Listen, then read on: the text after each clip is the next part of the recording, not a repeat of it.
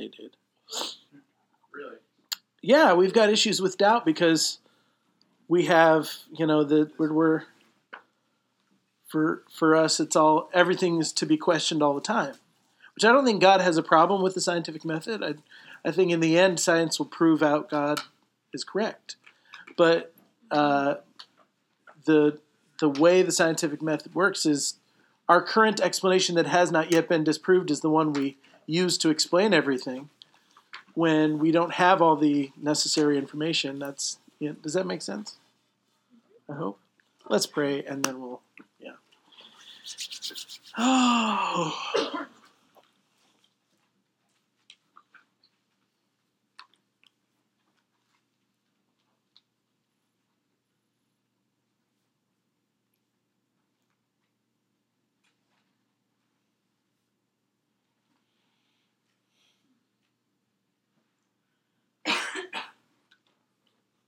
Keep coming, Holy Spirit.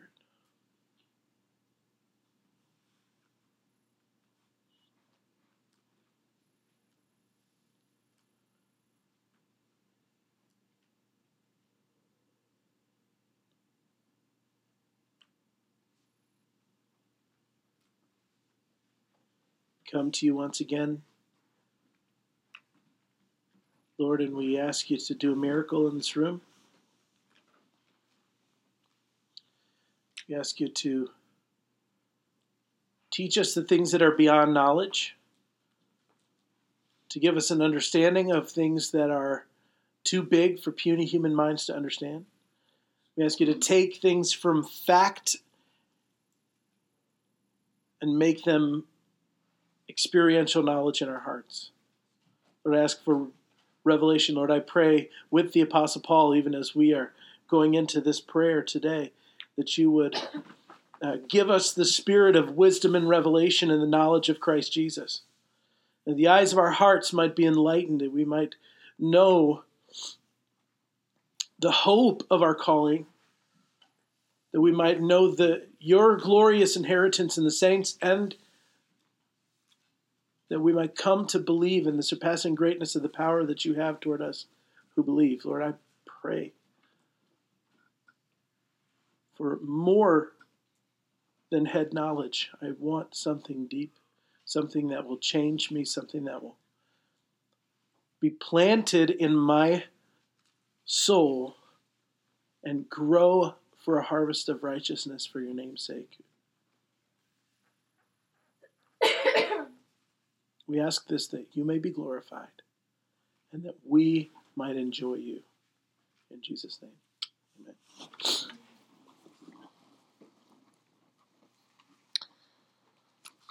Okay. We ended in verse 10 last week of Ephesians chapter 1. Thanks, man.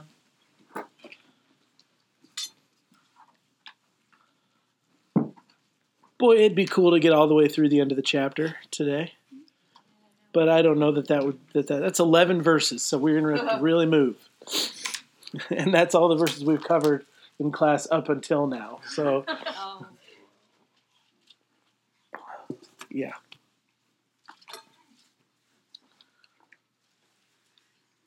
I felt like prayer this morning.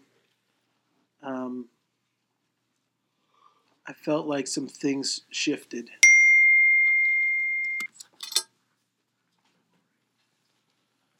Um, I don't even know what. I just, when we walked out of there, I was like, ooh, it just feels different. So that's cool. I'm excited to see what God did. I, uh, I we we got to get a hold of this fact that we've been given the keys to the kingdom, and that when we lose something on earth, it's loosed in heaven, and and that's that's how that's why prayer is so important, and that's why corporate prayer, where there's more than one person, Jesus said, where two or three of you are gathered, and you ask anything in my name, there is there's an increase, an exponential increase of authority when believers are in agreement together, and. Uh, and things get moved in the spirit realm when we when we agree with one another. Um, and I do. I just felt like some stuff got. Uh, some of the plans of the enemy got cru- got uh, crushed and broken. I felt like some some plan some attacks that he is was planning against maybe one person, maybe all of us. I don't know. We're we're just screwed up uh, by our prayer and, and worship time this morning. So I I don't know. That's kind of cool though. That's exciting. Um, we talked a lot last week about the unseen and stuff that goes on um, above our field of natural uh, experience and understanding.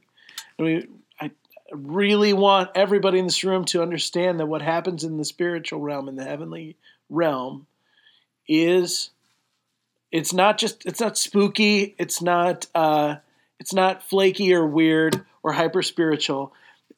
Doing battle in the heavenlies is incredibly practical unbelievably practical. Until the battle's really won there, we can't accomplish anything down here. We just can't do it. And, and as ministers of the gospel of Jesus Christ, every single one of you, you got to get a hold of this reality. You got to understand that if the battle's not being fought in the heavenlies, then nothing's moving on the earth. It just doesn't work. You can preach the exact same sermon with the exact same eloquence, with the exact same charisma and force of will, and in one service, you'll see hundreds of people respond to the gospel of Jesus Christ, and another service, you'll see nobody. And the whole difference is the atmosphere and what's happening over our heads. And it's really easy for us scientific Americans to, you know, who, who really only really believe what we see with our own two eyes to kind of say, eh, you know, to not to think that's not important. The Lord, I, I asked the Lord one time why it was so hard for me to to stir up a prayer life, uh, you know, to really be a vibrant person of prayer all the time, like consistently. Because I go through seasons where, like, you know, God's beat me with a prayer stick, and, and I'm just like Mr. Intercessor, you know, and it's just like, rah, right? And, and and and then I go through seasons where if I don't purposefully say to myself, I'm going to talk to Jesus today, I won't. Now everybody goes through that, but my my I just took it before the Lord and said, I mean, I was in one of those dry seasons where where I was having to kind of, you know, every day I was having to say, no, I need to talk to the Lord today, and really stir myself up in that way, and um, and I went to the Lord and I just said, Lord, what, what is my problem? Why, why, is, why am I prayerless? And the Lord said, Well, that's easy. You don't believe that prayer does anything. Don't you love it when God just drop kicks you? That's what it was like. I was like, you know, of course I believe prayer does things. No, if you believed that prayer did things, you would never, you would pray all the time. If you had a button on your desk that every time you pushed it, a million dollars was put in your bank account, how often would you leave your desk? You know what I mean? You'd be you'd be back there, boop boop boop boop, every single time, right? Just keep going. Okay, you just because every minute you're not pressing that button, that's a million bucks gone down the drain, right? Okay. Well, prayer is far prayer is far more powerful than that. I always think of Star Wars. I'm a big Star Wars guy, and I'm trying to decide when I'm going to go see the new film. Um, I promise. What? Oh, Can I have your ticket? Whoa, hold on. Date This date doesn't work. No, I promised my my boys that I would not go see it without them. So I'm gonna have to find yeah, because they're like, you. We know you're just gonna go see it without us. Roddy, Roddy. They have good reason to think that because I've seen like I saw the new Bond film and they haven't seen it yet. I saw. saw Spectre without them? I did. You have to go. Is it good? Yeah, it was good. First, you have to approve, make sure it's appropriate, then take them. I just read the parents thing on IMDb and I'm, Don't do that. Just go see it. I don't use LinkedIn anymore. IMDb is better. Anyway, LinkedIn only has like a few movies. Like, have you ever noticed? Like, you go look for m- IMDb. Like every movie has a parent's guide, which is awesome. I love it. Anyway, so I've seen lots of movies that they've had to like wait for a long time before you know. So that's why they're mad at me. But anyway, it's like Star Wars. There's this scene in the first in the the the Star Wars Episode Four where um, where they're talking about the Death Star and how it can blow up a planet, and Darth Vader turns to the guy and says, "The ability to destroy a planet." Is insignificant next to the power of the Force. And I think about that. I think about we don't understand prayer. We really don't because we would feel like that. We'd be walking around saying the ability to destroy a planet is insignificant next to the power of prayer. That's what we that's what we would say. You know, and if somebody like starts talking against it, we would like force choke them and say, "Your lack of faith disturbs me." Right? that's what we would do. You know, I that used to be like my ringtone on my phone when thing when I used to have lots of uh, interesting ringtones. Oh, well, I still have my. If you send me a text message, it is the it is a lightsaber going off when I when I have it on. Um, but I used to have Monty Python, the guy saying, "Help! Help! I'm being repressed." and you like Yoda, like Yoda going like, you know. Anyway, just carrying around proof positive that I'm a complete nerd. Yeah, that's okay. I'm okay with that. I do have a TARDIS on my shelf in my office. So he has coconuts. I do. I do have coconuts. Apple coconuts in his office. I have hobbit knives as well. Right. Yep. When they gave me those coconuts, I handed them to my intern at the time and said, "Come, Patsy," and we walked through the church with him going. he was really bad at it, so I finally had to just be like, "No, it's like this." And I had to show him how it works. No, it was Aaron Kimball at the time. but anyway, that's how we should feel about prayer. We should honestly, we should be tapped into how powerful this resource is that God's given us, and we should wield it, you know, like a lightsaber. Really, I mean, just like this thing is powerful, and we don't, and and it, that's why we don't pray. We don't pray because we just don't because we don't really believe. If we honestly believed prayer worked, we would pray all the time. We would be a praying people, but there is the enemy has sown so many seeds of doubt in our mind that and that's really the wall that keeps us from being a praying people. And so I'm praying for myself and for all of you that God will break down that wall of doubt and teach us to believe that when we pray, things change. I just, I'm asking for that.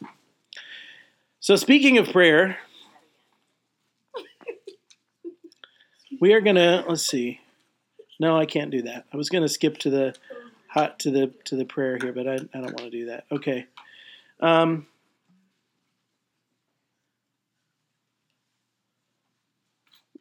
we'll bop down to verse 15 here because it re- starts us off in the in the this is the this is the beginning of one of two really my two favorite prayers of the apostle paul in scripture are in the book of ephesians and this is the first one and um, so we're going to spend today on this prayer um, and the like sentence preamble before uh, before the prayer.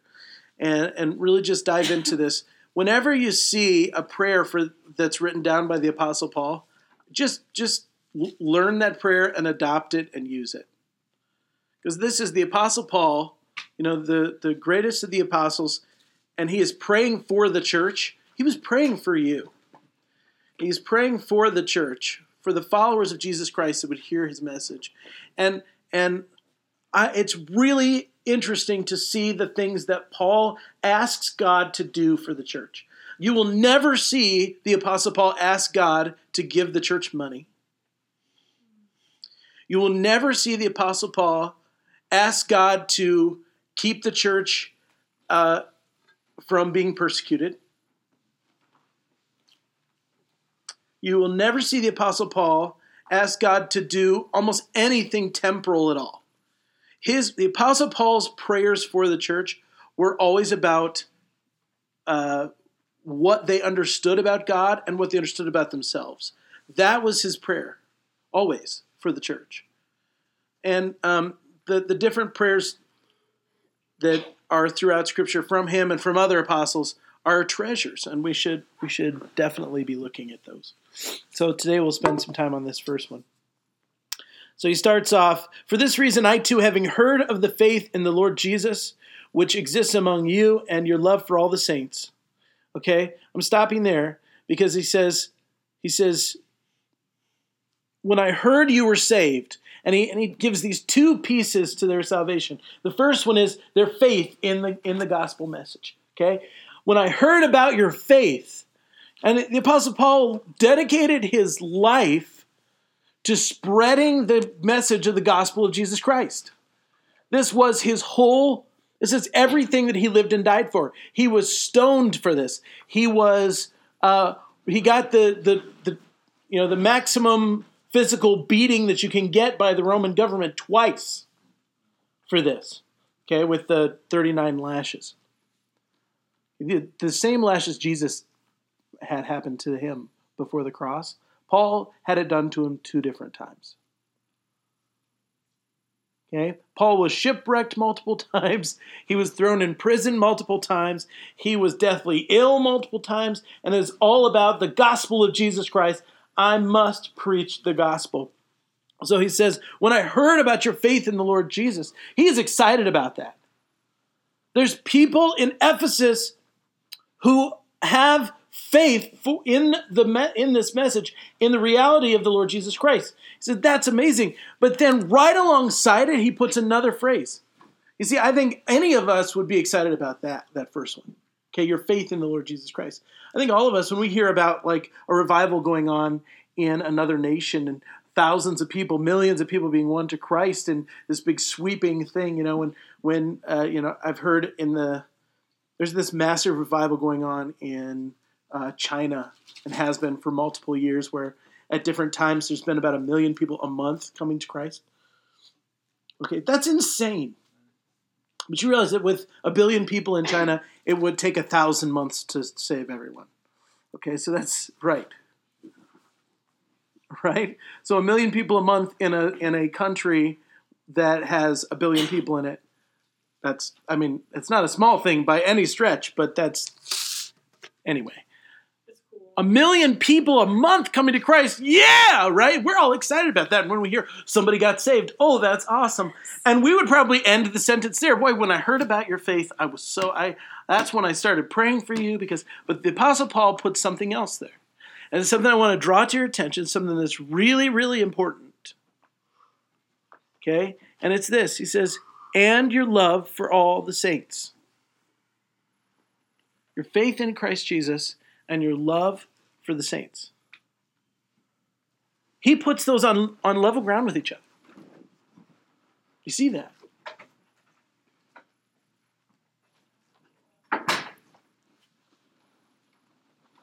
We don't do that in our culture. We have books out there that says I love Jesus but not the church, okay? And they're really popular. Yeah, there's there's a really popular book out there. It says they lo- they love Jesus but not the church. Go check it out. It's talking about how the church is messed up and and you know people will follow Jesus, but but the example the church has shown in our current culture has turned a lot of people off. But the apostle Paul says the faith in faith in Jesus and your love for all the saints. Why does he put it in there? Why is that sentence there? Somebody. Any ideas?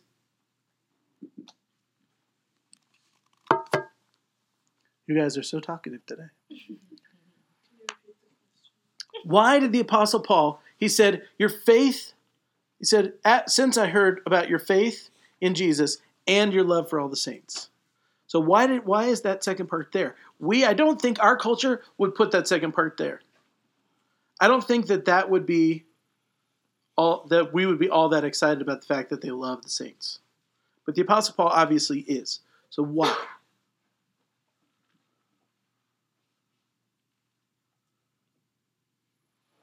Have I really stumped everybody, or you just don't feel like talking today? Is it like an opinionated answer?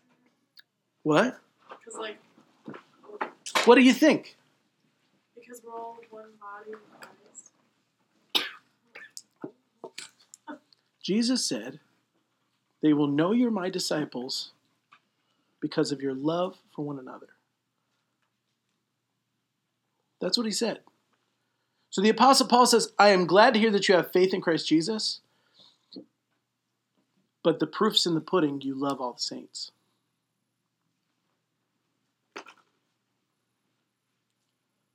Their love for the saints is proof that the gospel message is at work on the inside of them.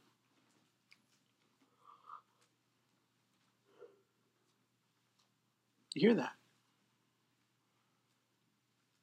Now, have you been told before that your love for God's people is proof that God is at work in you? Because I don't think we talk about it very much.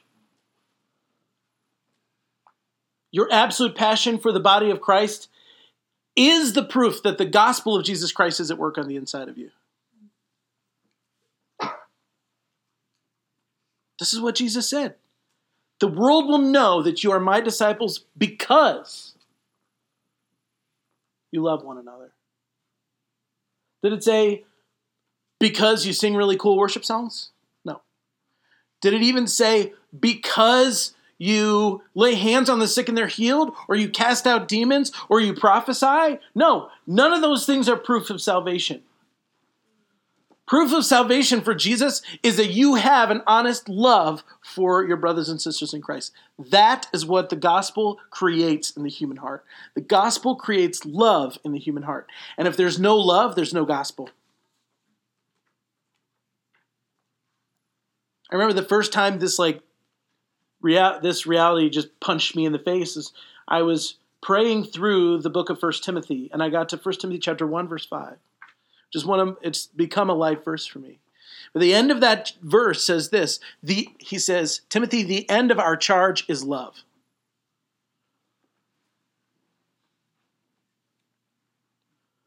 And I just got stopped by that because this is what the Apostle Paul is saying. You know this gospel that I die for? Every day I'm dying.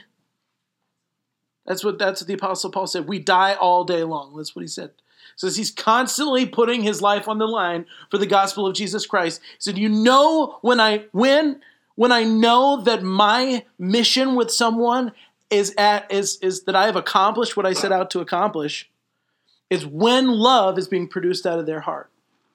That's when I know. When I know that the gospel has taken root in a human life, the, the fruit of that is real love. How do you know that in Galatians, when, when it lists the fruit of the Spirit, the word fruit is singular? And it lists a whole bunch of things. Why? Because the first one is the actual fruit, and the rest is just a description of the fruit. What's the first one? The fruit of the Spirit is love. That's the fruit of the Spirit. Love is the fruit of the Spirit. Patience, kindness, gentleness, self all those things are just what love looks like. Those are dimensions of love. Those are love lived out, love manifested. But the fruit of the Spirit is love. The Apostle Paul was after the gospel being released into human hearts and love coming pouring out of us. What were Jesus' first and second greatest commandments? And absolutely.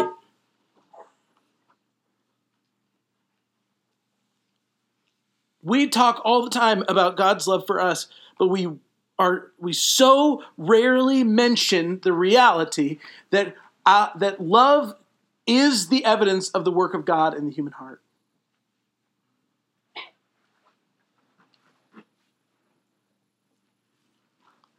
Next time you think about where you are with Christ, I want you to begin thinking about how much you love the men and the women that you are doing life with right now. That is the true reflection of how much you're growing.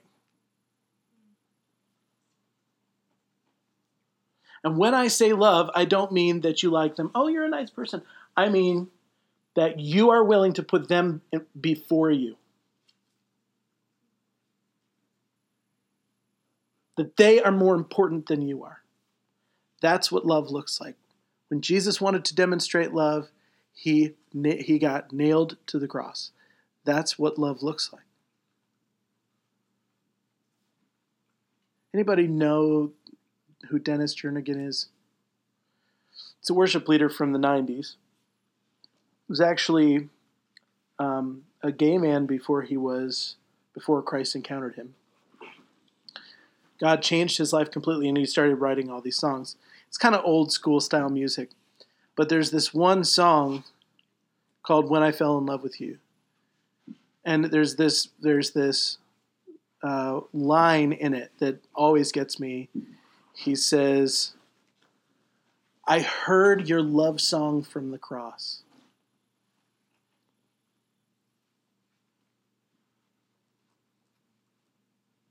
That line has always just grabbed me.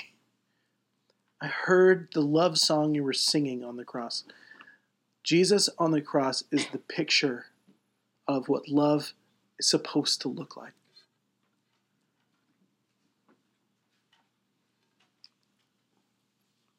Putting someone else before yourself. You know, Jesus said the second is like it love your neighbor as yourself. And then much later on, at the end of Jesus' ministry, Jesus said, I'm giving you a new commandment.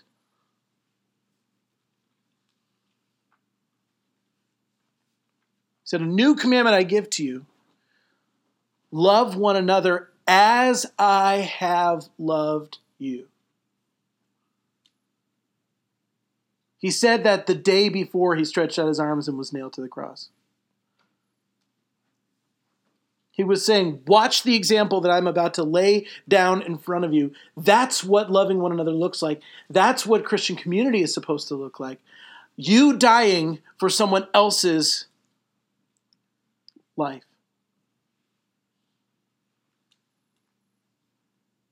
Laying down your own rights to release someone else to their full potential. That's what love looks like. And by the way, that's what leadership looks like also. Most of you that are here in this room are here because you believe God has called you to a place of leadership in the body of Christ. Don't you dare attempt to take a place of leadership in the body of Christ until you understand this. That leadership in the body of Christ is about you serving people and releasing them to their full potential. It is not about you lording authority over someone else. It is about you laying your life down for them so that they can be all that God's dreamed over them. That's what marriage is in the kingdom. That's what friendship is in the kingdom. That's what parenthood is in the kingdom. Taking on the example of Christ, pouring out your own self so that someone else can be all that God has dreamed for them. That's, that's it. So when the Apostle Paul says, I was so glad when I heard about your faith in the Lord Jesus and your love for all the saints. I, when I see love, I know the gospel's at work. In both Philemon and Colossians, Paul makes the same kind of statement I saw your faith and your love. That's how I know this is the real thing. What would he say about some of our churches?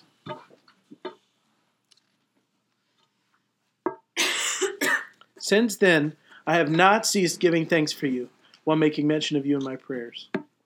And here we begin the prayer in verse 17. Is there any questions at this point before we jump in? Here's his prayer that the God of our Lord Jesus Christ, the Father of glory, may give to you a spirit of wisdom and revelation in the knowledge of him. I pray that the eyes of your heart may be enlightened so that you will know what is the hope of his calling what are the riches of his glorious inheritance in the saints, and what is the surpassing greatness of his power toward us who believe? That's kind of the kind of the end of the prayer. Paul does a very Paul thing and goes off on a whole other tangent there, and that's okay. He says, In accordance with the working of the strength of his might, which he brought about in Christ when he raised him from the dead and seated him at his right hand in heavenly places, far above all rule and authority and power and dominion and every name that is named, not only in this age, but also in the one to come. And he put all things in subjection under his feet and gave him his head over all things to the church, which is his body, the fullness of him who fills all in all. And that's where the prayer really ends. So, here's the things that he's praying. Okay, the first thing that he prays for is that the Father of glory, well, the God of our Lord Jesus Christ, the Father of glory, may give to us a spirit of wisdom and revelation in the knowledge of him. What's wisdom? Somebody tell me. What's wisdom? No, that's the beginning of wisdom. But thank you. I appreciate that. Somebody else. What's wisdom? Just give me a definition. Wisdom is like almost like knowledge or something, but it's like it's like a deeper understanding. Okay. Okay, that's the understanding of how to use your knowledge. Yes. That's that's my favorite definition of wisdom. It's my favorite working definition of wisdom. It's beyond just what you know, but you have a practical understanding of how to apply that knowledge. That's my favorite definition of wisdom. There's probably a couple more. Okay. The spirit of wisdom. Okay, so and then and revelation. So what's revelation? to reveal something. Do you know what this word is in the Greek?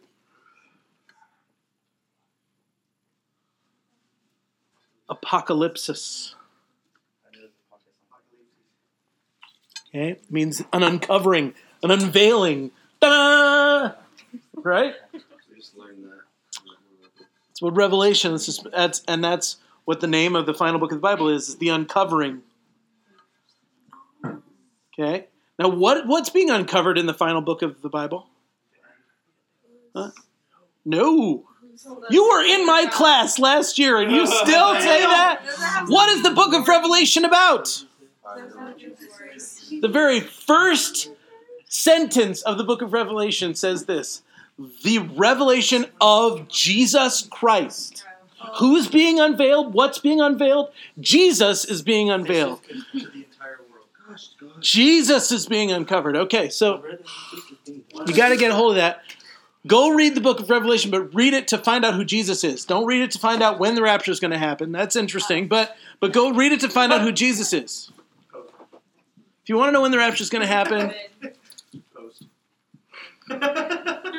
it's out on the podcast. You can go look at I'm shocked bringing it in with my it. not because We should at least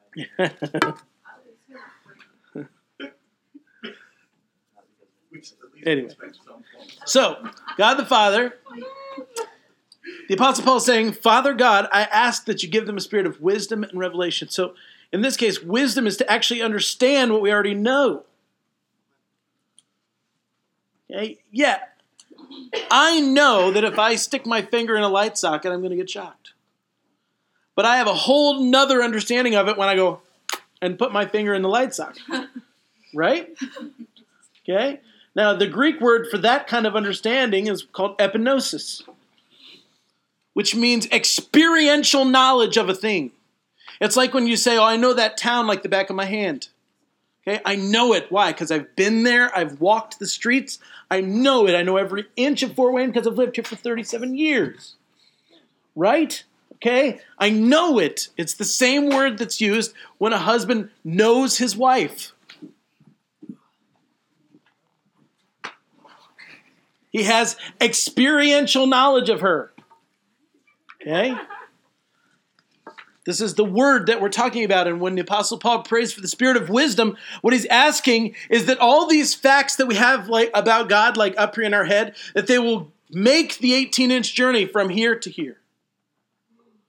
That all of a sudden it will not just be random facts that we know about God, but it will be realities that live in our heart that change who we are, that change what we do, that change how we think and feel and act. I'm in the middle of writing a blog post right now. It's taking me forever, but it's called the Why It's Important What We Believe. Because belief becomes action. And we want your knowledge of God. You guys are stuffing your head full of knowledge of God, and I love that. But has it moved its way to your heart yet? Because that's what the Spirit of wisdom will do. The Spirit of wisdom will take stuff that you know about God. I know that God is infinite, but then He's going to give you a taste of what infinity is, what that really means.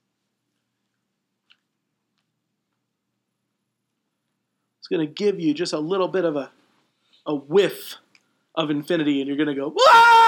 all of your all of your circuits will just be completely blown because you're gonna see no infinity means like infinity.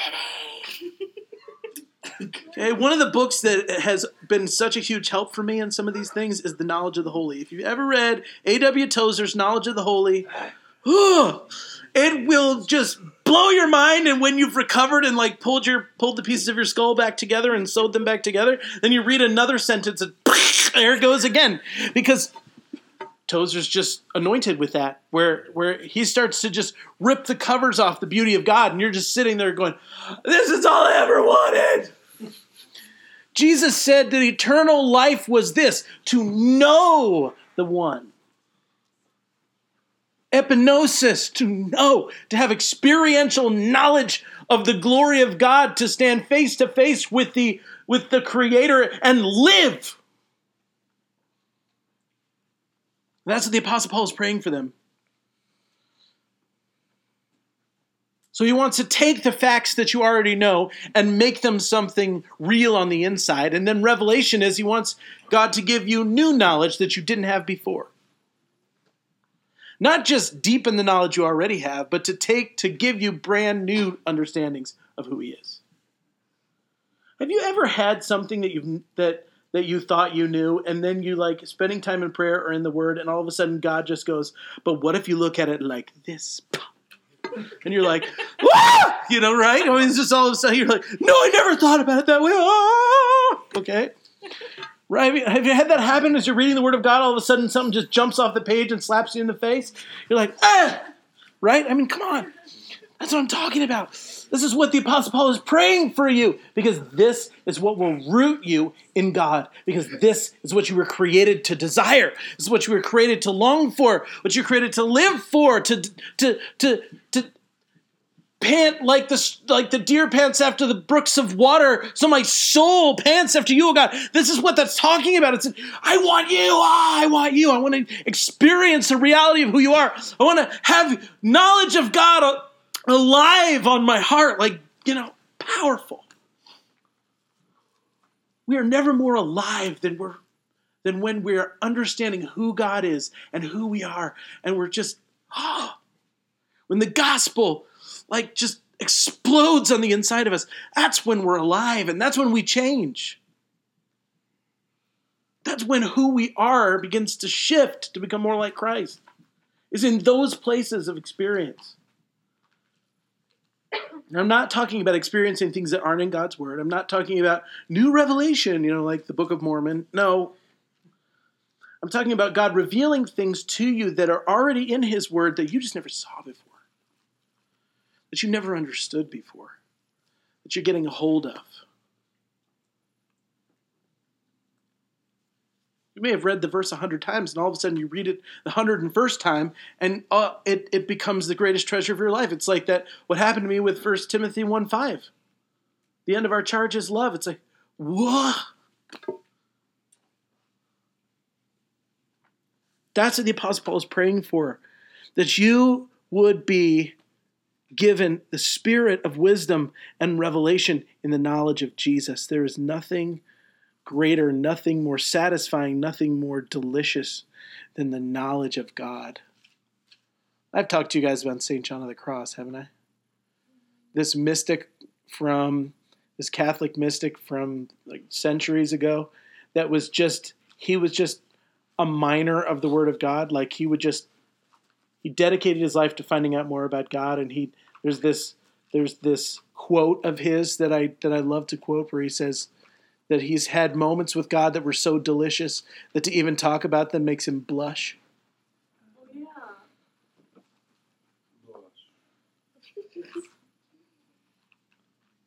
You know, you just start thinking about what God did that day and you're like, "Oh jeez. I'm so embarrassed." Huh.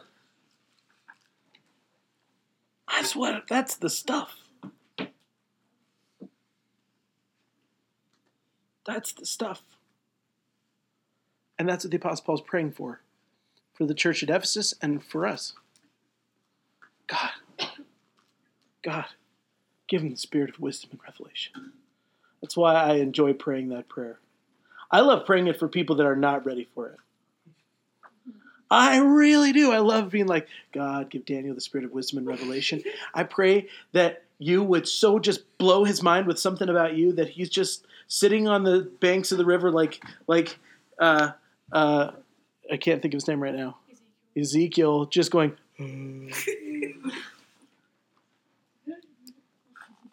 for seven days. Ezekiel is sitting on the banks of the river. You know, people walk up to him and they're like, "Whoa, what happened?" And he's like, "Wheels." Spinning wheel, then there's a wheel inside the wheel. Uh, you know, can you? That's that's what happened. God, I love it because at one point God picks up Ezekiel by his hair. Ezekiel was this crazy dude, man. I mean, it's, he was he was just nuts. I, I, his relationship with God was kind of crazy, but God literally picked up Ezekiel by his hair. He's like, "Come over here," you know, just showed him some stuff. It was, it was nuts. But anyway, anyway, If you don't see me for seven days, you know. you know, I said, I you know, I love that.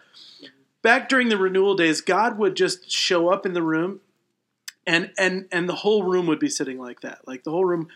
Sometimes people would be laughing, sometimes they'd be crying, but the whole but the what was really going on was everybody in the room was just going. and people would get so overwhelmed with the presence of God that they would they would look completely physically drunk. So that's what we called it. We called it getting drunk in the spirit because we didn't know what else to call it because that's what it looked like. You couldn't walk straight. You couldn't stand up. There was more than once where I was so overwhelmed by the presence that I couldn't get off the floor at all. I had a. I remember one particular prayer meeting. I had this friend of mine had to pick me up, put me over his shoulder, and carry me to his car to take me home because I was going to miss curfew and my parents were going to be mad. Because I could not move. I could not move a muscle in my body. I had no ability to do so at all. I was just laying on the floor.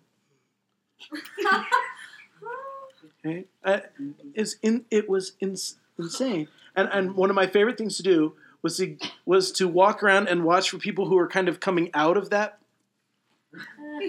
and they'd just be like, "More Lord!" and just like just. My sister, I remember one time in particular, she got hit with the laughter thing, and she had been laughing hysterically for over an hour, and her sides were killing her, and she's just like, like and, and she was just kind of like coming out of that when I walked over and said, "Give her more, Jesus," and she was like, "Ah!" Like, you know, just, and like the, when she saw me come around again, she's like, "You stay away from me." You're spiritual bully, Josh. Oh, it's so much fun. They used to refer to me and and my friends as as altar vultures. Because if God was up to something down there, we wanted to be in on it. Like, period. We didn't care. And one time, in the midst of all that, we had we had the Indiana District Council here at our church. Oh, it was so awesome. One night at the end of the time, there was pastors from the district all just laid out all over the floor, just laughing hysterically, and most of them had never experienced anything like this in their lives. And there was, I remember walking, walking by, and there was this woman who had her husband by the hand, and she's pulling him across the floor, "Get up, get up!" And he's like, "I can't, I can't." And he's, she's like, "You're embarrassing me."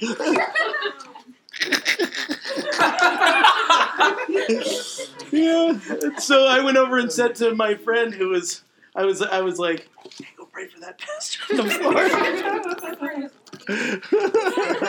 floor. oh my gosh. That's what he was praying for. God, blow everybody's circuits with the reality of who you are. Just at, do what you love to do. Give us the tiniest whiff of the reality of you, and we will have no capacity to to contain it at all. Just it's real. It's good. That's what he's praying for. I want them to know you in a, such a way that they can't contain it. Then, verse 18. I pray that the eyes of your heart may be enlightened so that you will know what is the hope of his calling, what are the riches of the glory of his inheritance in the saints, and then we're going to, verse 19, and what is the surpassing greatness of his power toward us who believe. So this is three requests that he's making. Well, it's actually four, but the first one leads to the next three. Okay, the first that the eyes of your hearts may be enlightened.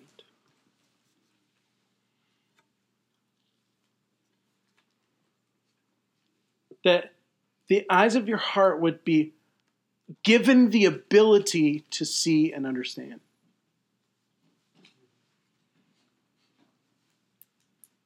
You know, it takes God, it takes the grace of God given to us to begin to understand the glory of who he is. The Holy Spirit is starting to move into this room right now and and some of you are in for something. So if you feel the Holy Spirit beginning to land on you, just feel free to just forget that I'm talking and just I just feel the Holy Spirit moving in this room. And I think God is answering this prayer for some of you right now. So just get ready for that. Um, Holy Spirit, come, do what you love to do. I will continue to go, continue teaching until, unless you tell me to shut up.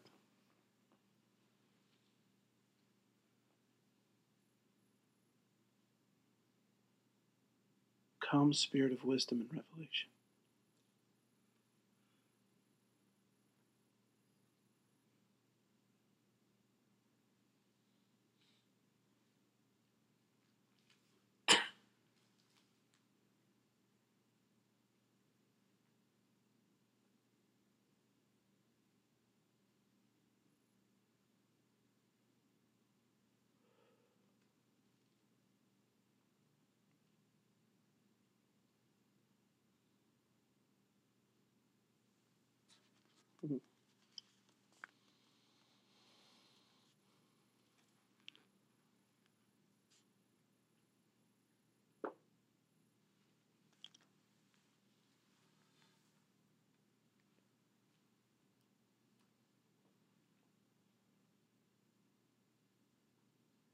Father, let the eyes of our hearts be enlightened. Would you give us the grace to see, to experience, to know?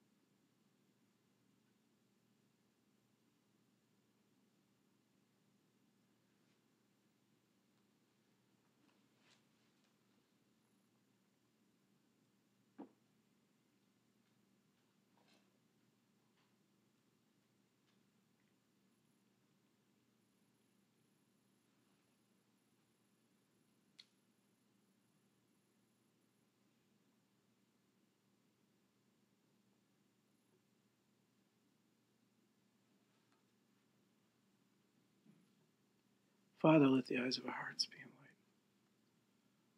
Father, I pray that things about you that we've been unable to see, let us see them. Sensing that there's several of you in this room right now that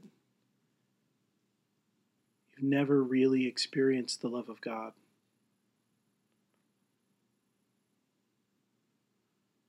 You know in your head that He loves you. You know it in your mind, but you, you've never felt loved by Him. And the Lord is enlightening the eyes of your heart right now to begin to, to experience, to feel the love of God for you.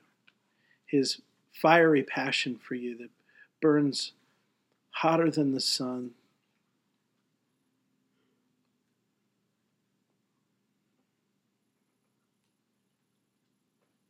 He's washing away shame right now by the power of His love, just pouring it over you.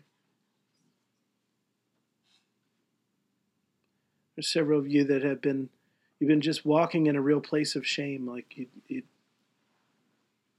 really hate yourself. That's not from the Lord. That's that that emotion of shame does not come from the Holy Spirit. Right now, in the name of Jesus, I just release revelation of the love of God over you that shame may have no place in you, have no part in you any longer. I don't want you to be afraid. I know that shame has almost been how you've identified yourself. It's almost been your identity.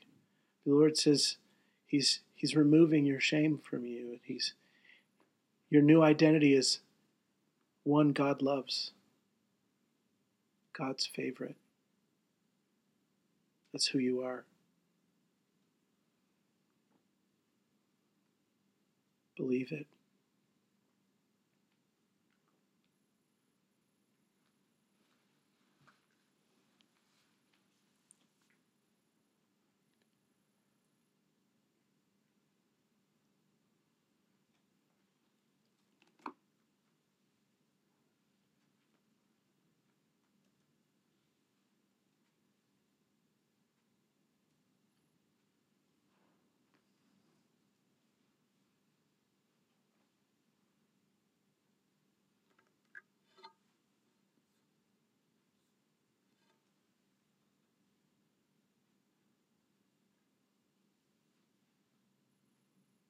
You don't have to protect yourself anymore.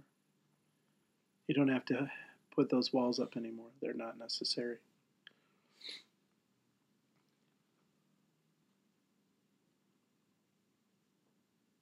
What is your life going to be like when you don't have to defend yourself anymore? He's your protector, He's your beloved. Just let those walls fall down. Let Him love you.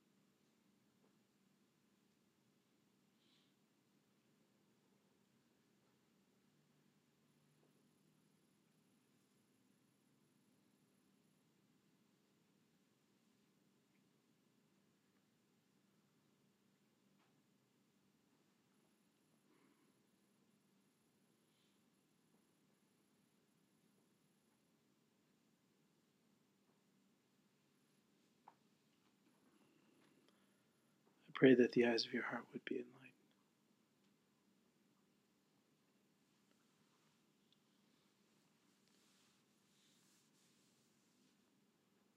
There's three dimensions here of enlightenment the Lord, through Paul, wants us to have. If God's moving on your heart right now, do not leave that place. I just feel released to continue to move because I think that there's ministry that's going to happen out of each of these pieces. The first way that the Apostle Paul asks God to enlighten our hearts is that we would see what the hope of our calling is the hope of His calling. When it says His calling, it's not talking about calling to ministry. I know that's how we usually use that word, but it's talking about your call, your call to salvation, that you've been called to become His. And the Lord, it is in God's heart that we would understand what He has dreamed when He dreamed about saving you.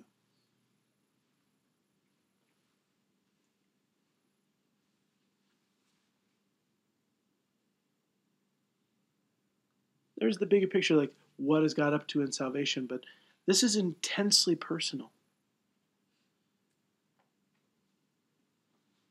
What was in God's heart when He chose to die for you? You specifically.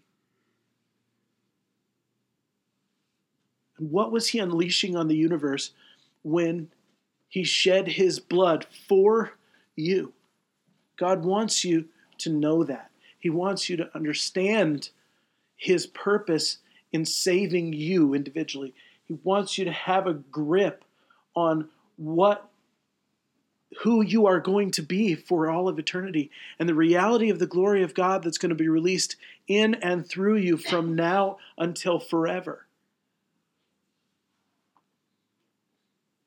There is something so special, so different about you that is not true. Things that are true about you that are not true about anyone else in the history of all creation. And God chose to save you because he wanted to make that thing in you explode into full potential for all of eternity. He was turning a key in you that opened a door to an entire universe of His glory that only your heart can unleash upon the universe. There are angels that are going to be looking at you and seeing things about God that they have never seen before. And all the millennia they have surrounded God's throne, they won't see that reality about God until they see you. What was that? What is some of that? I don't know that we can know it fully, but I know that we can know some of it. The Apostle Paul says, What's the hope of his calling with you? I pray that the eyes of your heart would be enlightened so that you would come to know the eternal purpose for which God has saved your soul.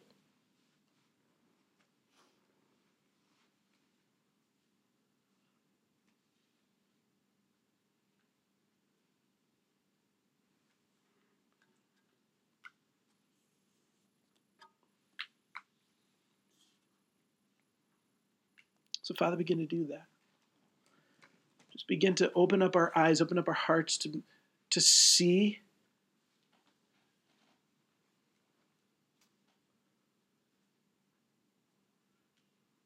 the worth that you've invested in us.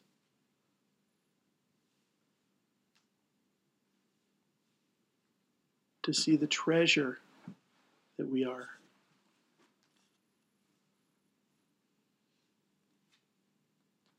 And Isaiah chapter 62 is one of my favorite Old Testament scriptures, and he's speaking over the city of Jerusalem, and he says,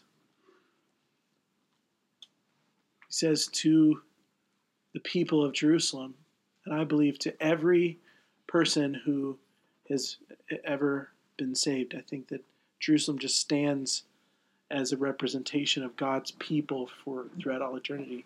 He says, You are the crown of beauty in the hand of the Lord, the royal diadem in the hand of our God. That God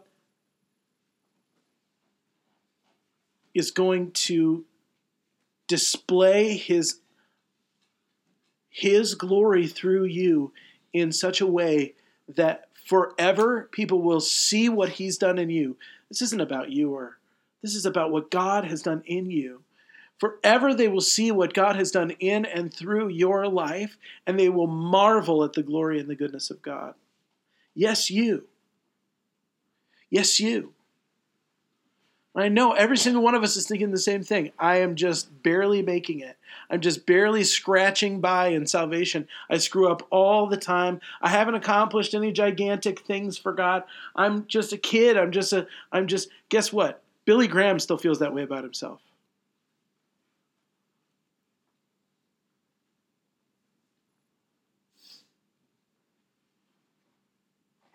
But God looks at us and says, I have eternal glory to shine through this young man, young woman of mine that I will only reveal to the universe through this one. That's why salvation is so important. That's what it says earlier in this chapter that we who are the first to trust in Christ might be to the praise of his glory.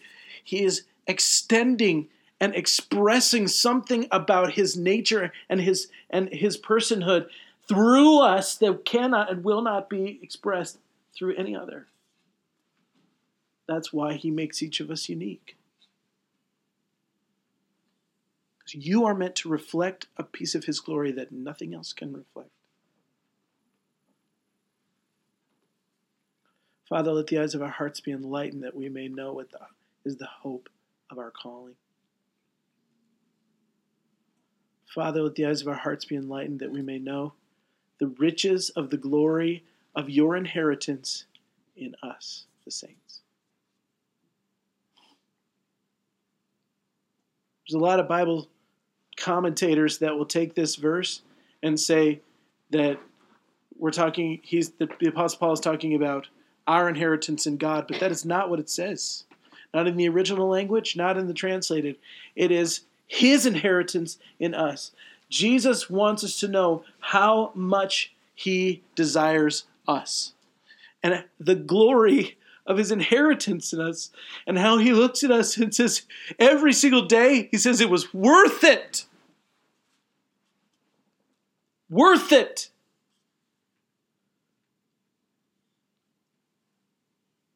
You are the inheritance of Christ Jesus. You, and he loves it.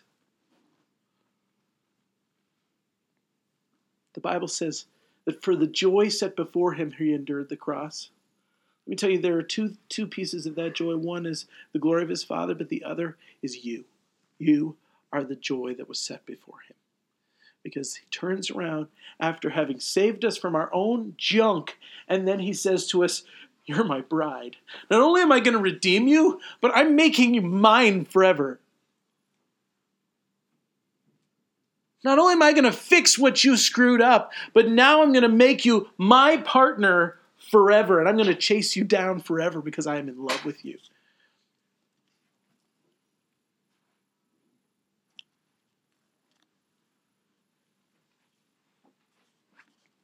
The glory of his inheritance in the saints.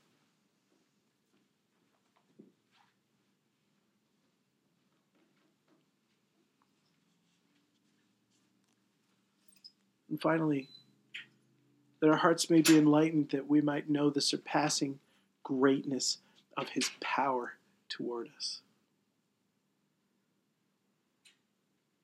Father, enlighten our hearts to see how much of your omnipotent power is being set in motion for us.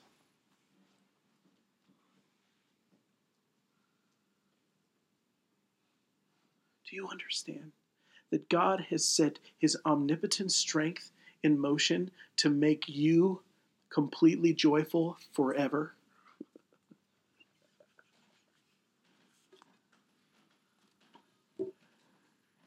That's his that's what he wants. He has set his omnipotent power in motion, his unstoppable freight train of power in motion to keep us full of joy in his glory. That's what he's done. To make you happy forever, as happy as you can possibly be forever in his glory. That's what he's about. That's what he wants. And every single thing that's happening in your life is happening because God is has set his face like flint towards your complete and total happiness forever. And when I say that, please don't you dare equate that with like, you know, a Corvette or a Ferrari or a, some kind of guitar or some kind of computer or some man that you're going to meet in the future or some woman that you're going to meet in the future. It's going to make you happy. That's all bullcrap that's going to go away at the end of all this. No, all those things are worthless, empty, little stupid things. God is has set His omnipotent power loose to create for you eternal joy that will only increase for all of time in Himself. He is at work giving himself to you every single day and getting yourself, getting all of your junk out of the way so that you can have all of him forever. oh.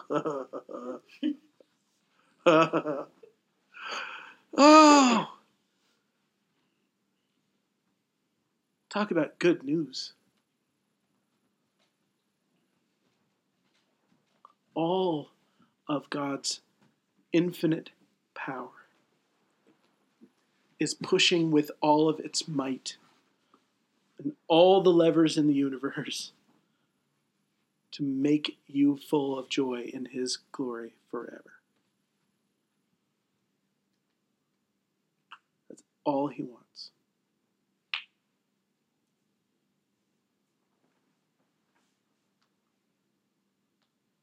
That's all He wants. Do you think there's a problem you come up against that he can't just eliminate? Apostle Paul says, I pray that God will show you how much power he has toward you. He says, if you want to see a demonstration of God's power, let me explain to you the last really powerful thing that it did. It brought Christ and raised him from the dead and seated him at the right hand of God in heavenly places, far above all rule and authority and power and dominion and every name that is named, not only in this age, but also the one to come, and put all things in subjection under his feet, and gave him his head over all things to you.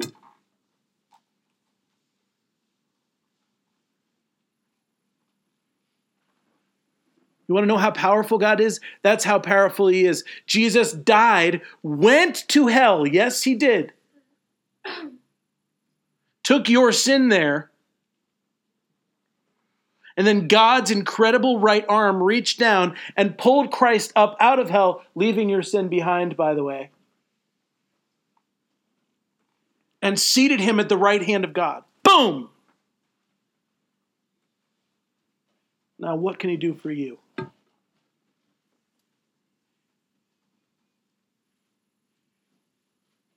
Truth is that we don't even realize it or understand it. We were in Christ when he was in hell, and we are in Christ now, seated at the right hand of God.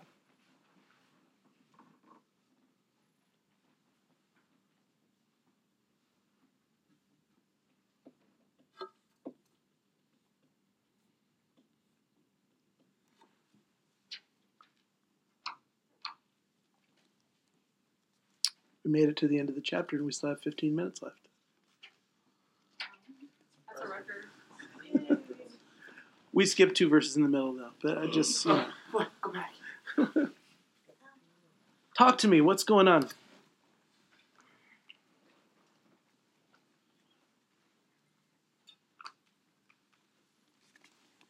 Anybody got anything? Totally understand if you're processing, but I, some of us need to process out loud. So let's do some of that. I guess it never really registered that like Jesus went to hell. And Yeah, that's a pretty big deal, huh? yeah. Yeah, yeah, the Bible does say that. The Apostle Paul talks about it. Not only did he ascend, but he descended. Yeah. That's where sin goes. Yeah. been processing for like 20 minutes now, but um, whenever you said first to just sit and kind of take it in if God was working on you, and then you said that like if you've never experienced God really love you, and you said let those walls down, I was like, wow, I guess I never let God truly love me because I was afraid of being vulnerable.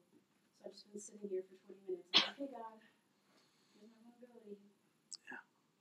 So just kind of where Cool. That's a big thing.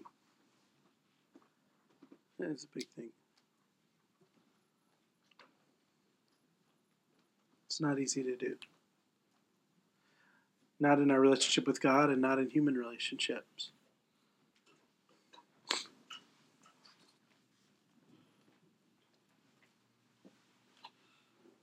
What else? What's going on?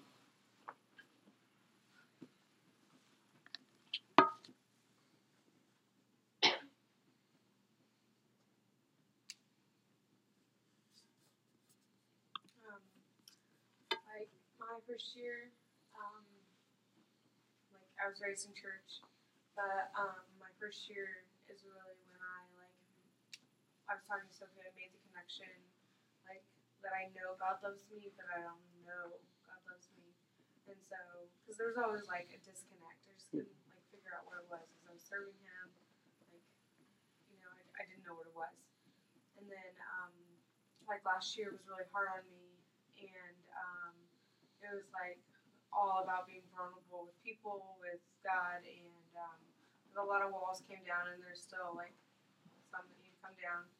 Um, and I've been like my goal for the summer was to stay like emotionally open, not um, close off, and so I felt like you know I did a pretty good job, but um,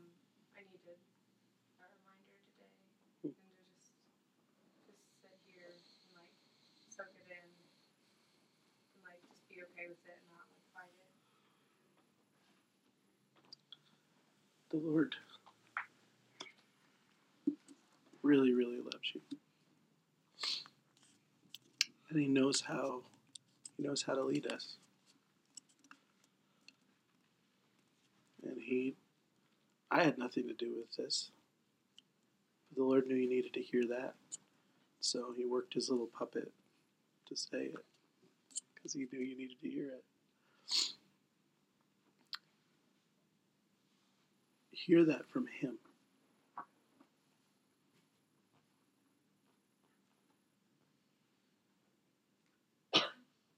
Um,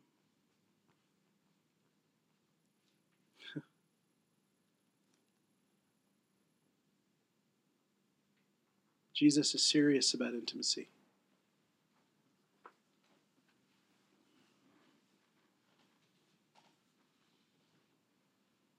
He wants you to know him, and he wants you to let him know you.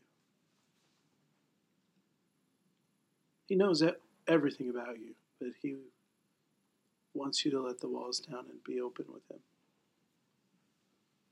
If there's one thing that I run into more than any other with people that have been in church their whole lives, it's that they're not honest with God. They're just not. They're not honest with themselves. How in the world could they be honest with God? They're afraid to admit to themselves how they actually feel, let alone admit it to the Lord. But here's the truth He already knows.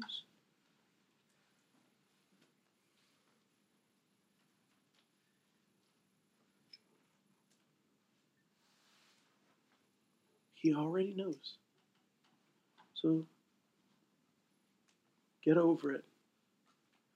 Be honest with Him, and in that moment, you'll learn what it means to be honest with yourself. Say the things that you need to say. There's a guy that I'm talking with, been talking with now for a while, and the very first time that I met him, he came in, he wanted to talk to me about stuff, and very first time I met him, he was this ball of rage, but none of it was coming to the surface at all. And the Lord said to me, He doesn't even know he's angry, but he's furious. And then he began to tell me his life story.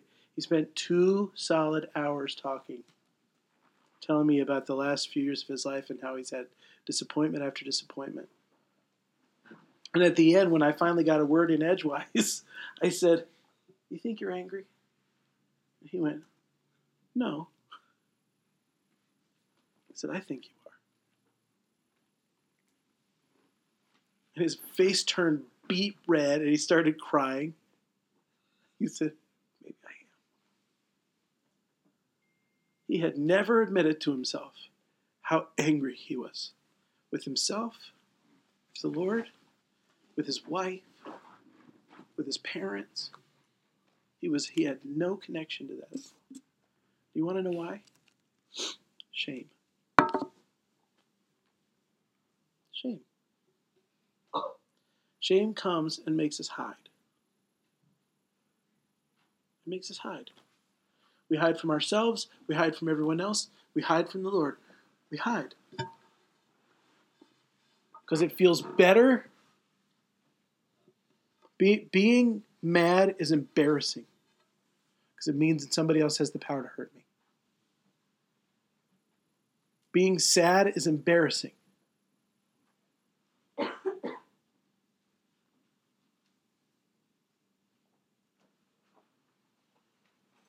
The sooner we're willing to face the mess that we have on the inside, the sooner God can start healing us. But if we're not honest with ourselves and if we're not honest with Him, we will not be healed. We can't be.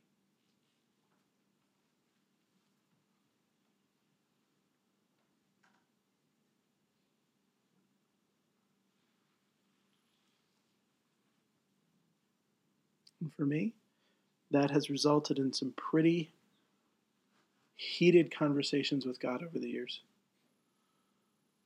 Where I've had some rage building up and I have not been acknowledging it. And I finally go to the Lord and He's like, Are you going to talk to me now? And I start talking and I'm not nice. And I don't say the thees and the thous, and maybe sometimes I even let a bad word. escape my mouth.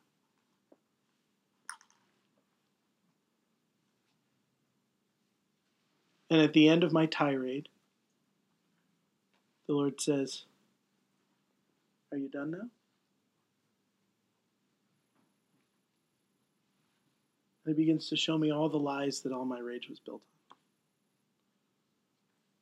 So you felt that way because you actually think this about me when this is the truth. You felt that way about yourself because you actually think that this is reality, but no, this this is what's really going on. And it's only when I'm honest with myself and honest with God that God can come in and begin to set things right. But as long as I let shame make me hide, I can't be healed.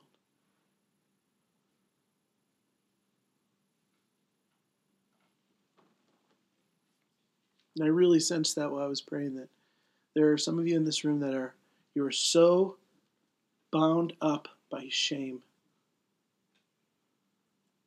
You don't even know who you are. You have no idea who God is. You can't feel a thing.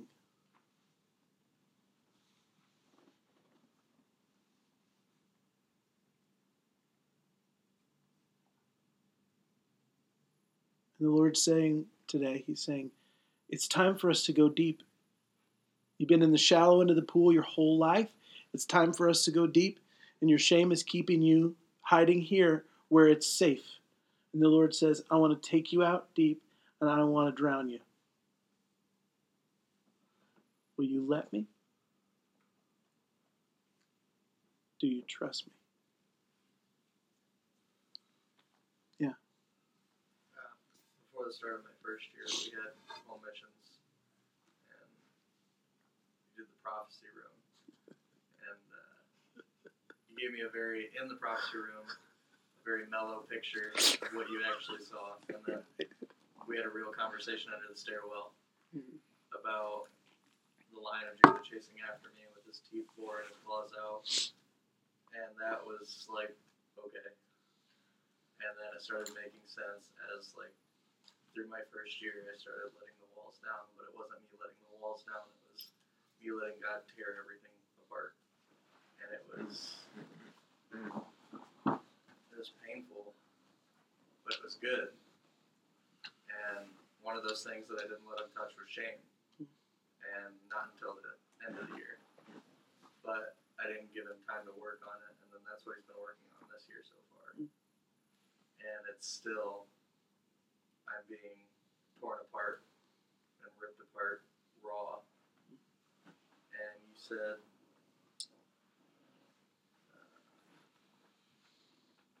you're the, inherit- the inheritance of Christ, and He loves it. That, like, coming from a an acknowledged shame mindset doesn't make sense. So, like knowing it and feeling it, completely different. Yeah. That's cool. Shame is unbelievably powerful. One of the reasons it's so powerful is that we honestly think it's that it's coming from him. I should feel bad about who I am because I'm not I'm not what I should be. You know that there are languages in the world that don't have that they don't have the idea of should or could. They can only talk about what is.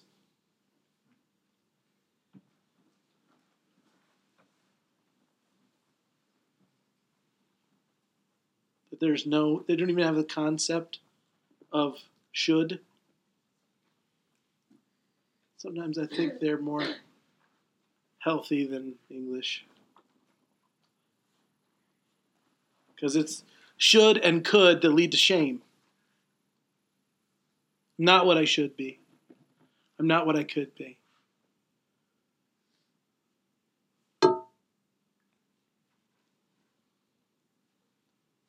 There's a whole TED talk about that. You should check it out.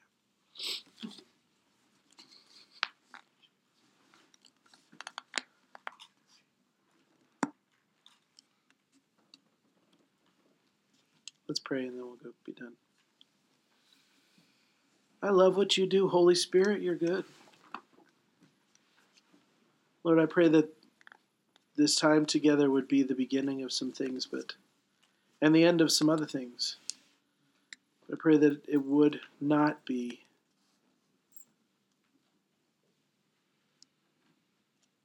just an hour and a half that happened that we forget about.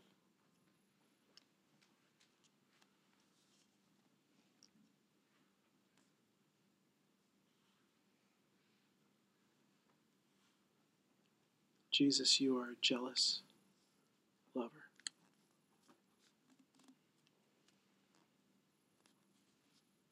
And you're after all of us, and you will not be satisfied until you have all of me and all of each person in this room. And you will not allow anyone or anything else own us or touch us, including shame. You are so violently opposed to shame that you spilled your own blood to destroy it.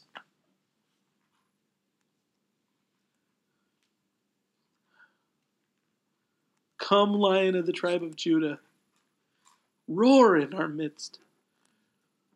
Rip shame from inside of us and make us completely yours.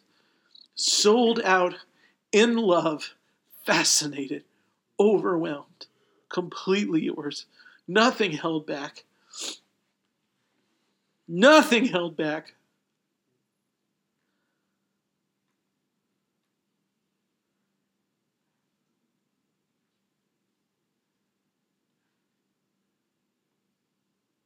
In the name of Jesus, I.